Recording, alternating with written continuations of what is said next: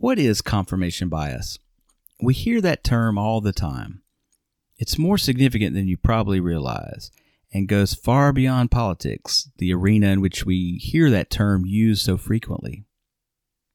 Here's the definition Confirmation bias is a psychological phenomenon where individuals tend to seek, interpret, and favor information that confirms their pre existing beliefs or hypotheses.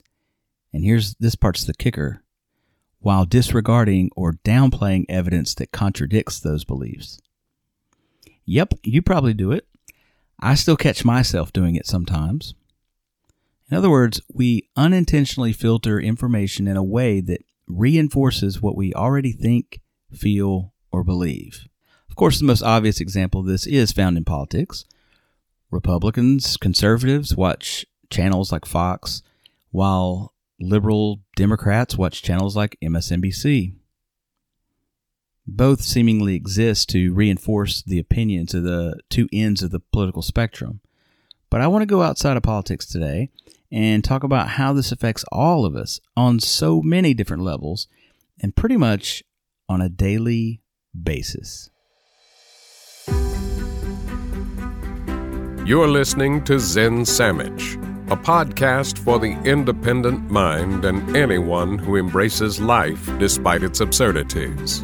Join former attorney and professor turned Japanese papermaker Mark Reed each week as he talks with creative, inspiring, and influential people, or as he shares his own research to help make your world a little better today than it was yesterday. Consider the following experiment. This is an excerpt taken from the Veritasium channel on YouTube. I will put a link to that channel in the notes. I'm going to give you guys three numbers, a three number sequence, and I have a rule in mind that these three numbers obey. And I want you to try to figure out what that rule is. But the way that you can get information is by proposing your own set of three numbers to which I will say, yes, that follows my rule, or no, it doesn't follow my rule, and then you can propose what you think the rule is. Okay, so the host of that show is going to give you three numbers, and in order for you to figure out what the rule is, you must propose your own set of three numbers, and he will simply tell you yes or no whether your numbers also fit the rule. Okay, so here here are the three numbers: two, four, eight. Two, four, eight. You don't need to continue the sequence. You can propose a co- totally different sequence, whatever you want to propose, and I will simply say yes or no. That Two, follows my four, rule. eight. 1632. 16, 32, and 64. Uh, those also follow my rule. Okay. What's the rule? What are you thinking? Uh, multiply by two. That is not my rule. What? That's not my rule. But you're allowed, y- if you want, propose three other numbers. Three, six, twelve. 3, 6, Six, 12. 12. Uh-huh. Three, six, twelve Uh-huh. follows my rule. 10, 20, 40. 10, 20, 40. That follows the rule. Yeah, I'm still multiplying by two. I know. Ah. I know. I know what you're doing. And yes, it follows my rule. But no, it's not my rule. 5, 10, 10 and 20. Follows my rule. 100. 200. 400. This goes on and on and on. Have you caught what's happening yet? For the sake of time, I'll cut closer to the conclusion. You see, everyone interviewed, even though instructed that they don't need to continue the sequence, they could propose a totally different set of their own numbers. Every single participant proposed numbers multiple, multiple times that indeed fit the rule, but they did not, and most importantly, could not identify what the rule was. Ask yourself what numbers you would have said to try and identify his rule. Remember, his numbers were 2, 4, and 8. Pause this episode if you need to to think about it for a second. Okay, whatever you just came up with, I can tell you there's a good chance it still fit his rule, but gets you no closer to what the rule is. Am I doing it the wrong way? Am I, am I, am No, you- approaching you- this the wrong way? You're totally fine, Okay. but you're approaching it the way most people approach it. Like, think strategically about this. You want information. Yeah. I have information. The point of the three numbers, right, is to allow you to figure out what the rule is. Okay. Okay, I'm going to give you the numbers that I don't think fits the sequence and then see what you say. So I'll say two, four, seven. Fits my rule. So whatever I propose is right. So is your rule like you can propose any number? So the rule is anything we say is yes. No. Damn it. But you are on the right track now. Still stumped? Here's the first person to get it right. 10, I don't know how to do this. Does not follow the rule. 10, 9, 8 does not. Oh, so is it all in ascending order? Booyah. Okay. Up top. Yes, first that ones to it get it. You guys nailed it. His only rule was that the numbers be in ascending order. It seems so ridiculously simple now, right? Why could no one get to that rule for so long? It's because every single person, and maybe you did too, came up with their own rule from the beginning and then only proposed numbers that fit the rule they were thinking. And here's the crucial, critical point.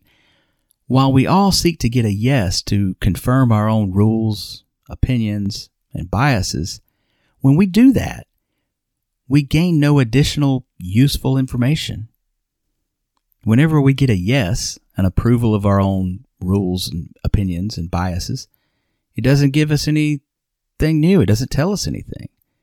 We should actually be looking for the no's. That's what's so important about the scientific method. You set out to disprove theories. You can't actually prove a theory to be true. You try to disprove them. And it's when you absolutely can't disprove them, well, that's when you finally get to a point where you say, okay, we're getting close to something we can say is really actually true. That's why the theory of relativity, for example, and yes, the theory of evolution are generally regarded as scientific truth because they can't be disproved. Or to give you a visual of how that works, in the old world, all swans were thought to be white, though that wasn't essential criteria of what it means to be a swan. And every time you encountered a white swan, it just reinforced that thought. All swans must be white. It wasn't until we got to Australia and discovered the existence of black swans that we realized that the statement, all swans are white, isn't actually true. The color is not a part of the definitional distinction of what makes a swan a swan. Okay, enough science, Mark. How does confirmation bias impact our daily lives and decision making processes? Well, it affects how we form opinions, make judgments, and even impacts our relationships with others. And in the age of social media and personalized news feeds, algorithms now tailor information to our interests and viewpoints, reinforcing our existing beliefs, making it even harder to consider alternative perspectives. Confirmation bias can also lead to poor decision making. When we cherry pick information that supports our preconceived position, we fail to see potential flaws or risks in our choices. This can have significant consequences in a variety of areas, be it finance, yes, politics, of course, and personal relationships. So, what strategies or techniques can help us mitigate the impact of confirmation bias in our lives? Well, it ain't easy, but it is certainly possible to overcome confirmation bias with self awareness and deliberate effort. Here you go. Being mindful of your thought processes and biases is absolutely crucial. That's, that's why it's the first strategy for a reason. When you catch yourself automatically dismissing opposing viewpoints, stop. Stop that. Reflect on why you're doing that. It doesn't mean you're wrong or that the opposing view is right, but get at the why you wanted to just shut it down, that opposing view, just right out of the gate. Does the view disagree with some fundamental religious or political view you have? Some view of how the world is or should be? Or an opinion about the roles men or women should play, perhaps? Or a stereotype about a particular culture? Whatever it is, get at why you feel automatically set in opposition to this view. Number two, seek diverse perspectives. Actively expose yourself to a variety of opinions and sources of information. And I mean this for everyone, both sides of the political spectrum, if we're talking politics here. I'm not being a proponent of the political left or right in this case. I'm an independent. If you're a liberal, watch Fox sometime. If you're a conservative, suck it up and watch an MSNBC program sometime. And don't just watch so that you can scream at the TV that the pundit is wrong. Actively listen and consider what they're saying. Moreover, engage in discussions, discussions, not shouting matches, with people who hold different beliefs and try to understand their reasoning. Make sure that they are willing to listen to you too, though. If you just engage with someone with a, a brick wall mentality, one of those I'm right and I know I'm right kind of people, you're not going to get anywhere. That's not going to be very helpful. All right, number three, challenge your own assumptions.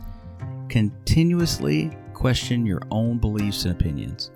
Ask yourself what evidence supports my view, but also ask yourself what evidence contradicts it.